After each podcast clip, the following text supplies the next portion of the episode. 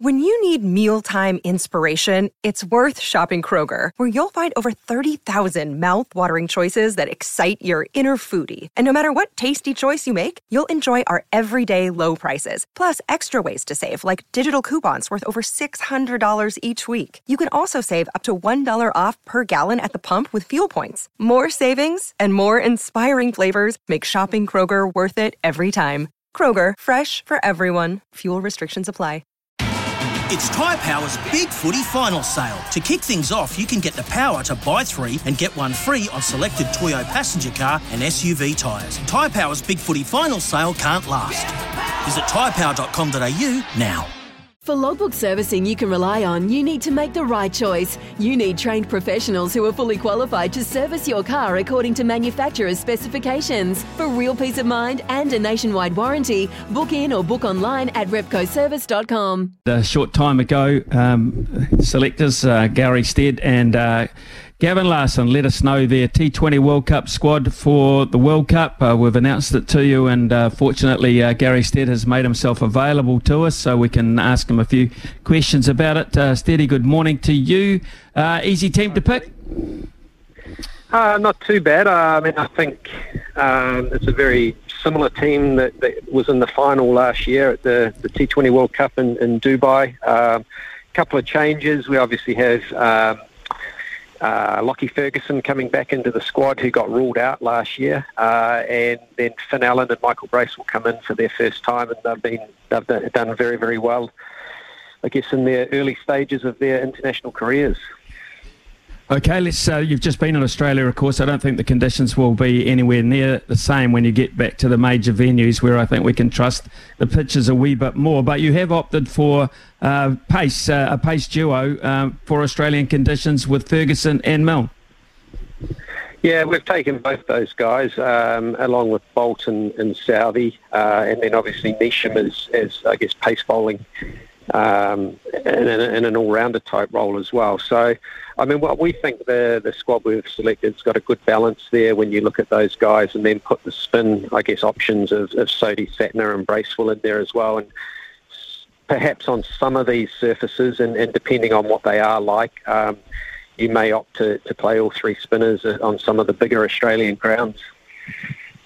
Uh, let's look at uh, the top of the order. You've got, uh, for me, the way I look at it, you've got four batters to to occupy your top four on a regular basis. Whether you play them all at the same time is interesting. You've got, uh, of course, Martin Guptill, who's uh, got this record achievement from New Zealand's point of view. Then you go to Finn Allen. You've also got Devon Conway and Kane Williamson. Have you formu- uh, formulated your plan around those players yet?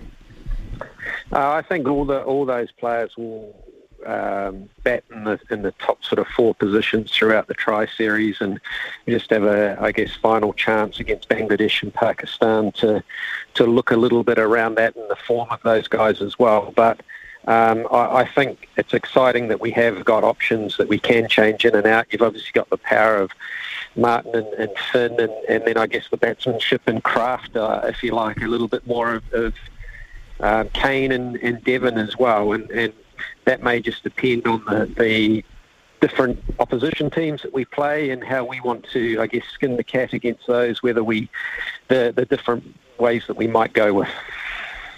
Uh, let's uh, look at uh, the spin bowling side of things. As you say, you, have got um, Mitchell Santner, you've got there uh, also Michael Bracewell, uh, and uh, you renew um, the chances again of, Ish Sodhi. comes and goes a wee bit, Ish. What has uh, made you pick him for this particular tournament? Yeah, well, Ish, Ish has always been part of our T20 squad. Um, we didn't play him in the last ODI squad. He's been going through some uh, changes in technique that we're really excited about for him in the long term, and so we decided not to play Ish in the one-day series last time. But he's certainly a very, very important part of our squad going forward. Um, obviously, he has wicket-taking abilities, and, and I think from a New Zealand perspective, um, his his T20 record in particular is, is pretty outstanding for us. If you look uh, also, um, you've got the Jimmy Neesham bracket uh, along with uh, Daryl Mitchell. Oh, I forgot actually, because um, you've got Glenn Phillips as well, who clearly could bat uh, maybe at four as well. Yeah, yeah. Glenn Phillips has been uh, I guess, that little dynamite that he, he adds in the field and stuff for us. But certainly his power with the bat um, through the middle. You've you got options and, in Phillips, Mitchell, and Neesham, as you say. Um, I, I, think there's a good chance all those guys will probably fit into the lineup. Um, so they, they provide us with some, I guess, power through that back end of the innings. And um, I, I, think someone like Jimmy Neesham, when you look at what he's done recently, is um, I think his strike rate's up there with the best players in the world to finish an innings. Got, uh, we asked people to send in a, a couple of questions, um, and uh, I, I, think um, I'll read a, a, couple from Blair who says, uh, "Can I ask Gary Stead, uh, why has our short form gone uh, game gone uh, so conservative? Would would you think that's the case?" Well, I'm not exactly sure exactly what they mean by that. Um, we've been to the West Indies recently and, and won our first series in ODI and T20 cricket over there in pretty difficult circumstances as well. So um, I'm not sure exactly sure what's being targeted at there, Smithy. Okay, the other one is um, um, he seems to think that our standards and our fielding have dropped in recent series. Is that a, an observation that you um, share with, or or not? Uh, we certainly work hard on, on our fielding, and I guess our, our sessions and our and our talk is around always trying to improve and, and um, I think sometimes the you go to different grounds and don't always get the opportunity to, to train under the lights and things like that, which can at times make it difficult. But um, I, am very excited about our fielding unit when you look at the likes of Phillips and, and Bracewell and some of these guys, Finn Allen, who have, and Martin Guptill, incredible pace and great arms on them. So if we can lift our standards and be at, at very, I guess, as high and as good as we can be, then I think we're up there with some of the best fielding teams. You're returning to uh, some of the iconic grounds. In fact, you don't get much bigger than the SCG, the MCG, the Gabba, and the Adelaide Oval. Um, must be looking forward to that. Yeah, I mean, I think any any time you have a world event like this, it's it's exciting, and it's being so close to home in Australia. Then it's the opportunity, perhaps, for, for New Zealand fans and family, etc., to to come over and and perhaps share share in the experience that we have as well. But yeah, certainly looking forward to Australia first up at the SCG, um, and I know later on we play England at the Gabba, and so they are, as you say, big, iconic Australian grounds, and, and that will certainly play a part, I think, because each of these grounds are a little bit unique in how they play. So we'll, we'll be well prepared, I guess, in what we're trying to do from a tactical sense at, at the different grounds. Gary Stead you've actually got quite a nice of warm up here. It's it's not as if you're going to be going in um, fresh, off, obviously off the back of a, a 50 over series, but uh, the way I see it, um, you've got a nice series uh, build up in Christchurch, weather permitting, of course, uh, and then two warm up games against South Africa and India, who you don't play in pool play. So that's uh, quite a nice way to to get into it. Yeah, it is. I mean, we we we essentially could have uh, five four games and hopefully a final in Christchurch. So five matches in seven days, and then we fly over and have another two matches in the next four days for South Africa and India, who are also two very, very strong T20 sides. So we will, we won't, won't be, I guess, have any excuses about not playing enough cricket. Uh, I think we just have to manage the um, how we're going in terms of intensity levels through that period of time in the lead up, but there's certainly be no excuses around not being ready. Gary, standing out like a beacon is October 22. Uh, that is Australia at the SCG on the back of uh, what we saw. I know it's a different form of the game, but how are you going to how are you going to approach that mentally? Uh, is there an issue there? I mean, uh, I mean, it would have been nice to get over the line a couple of times um, in in Cairns. It didn't happen. What are you working on in that regard against Australia? Because it's not uh, a tournament where you can afford to drop too many games.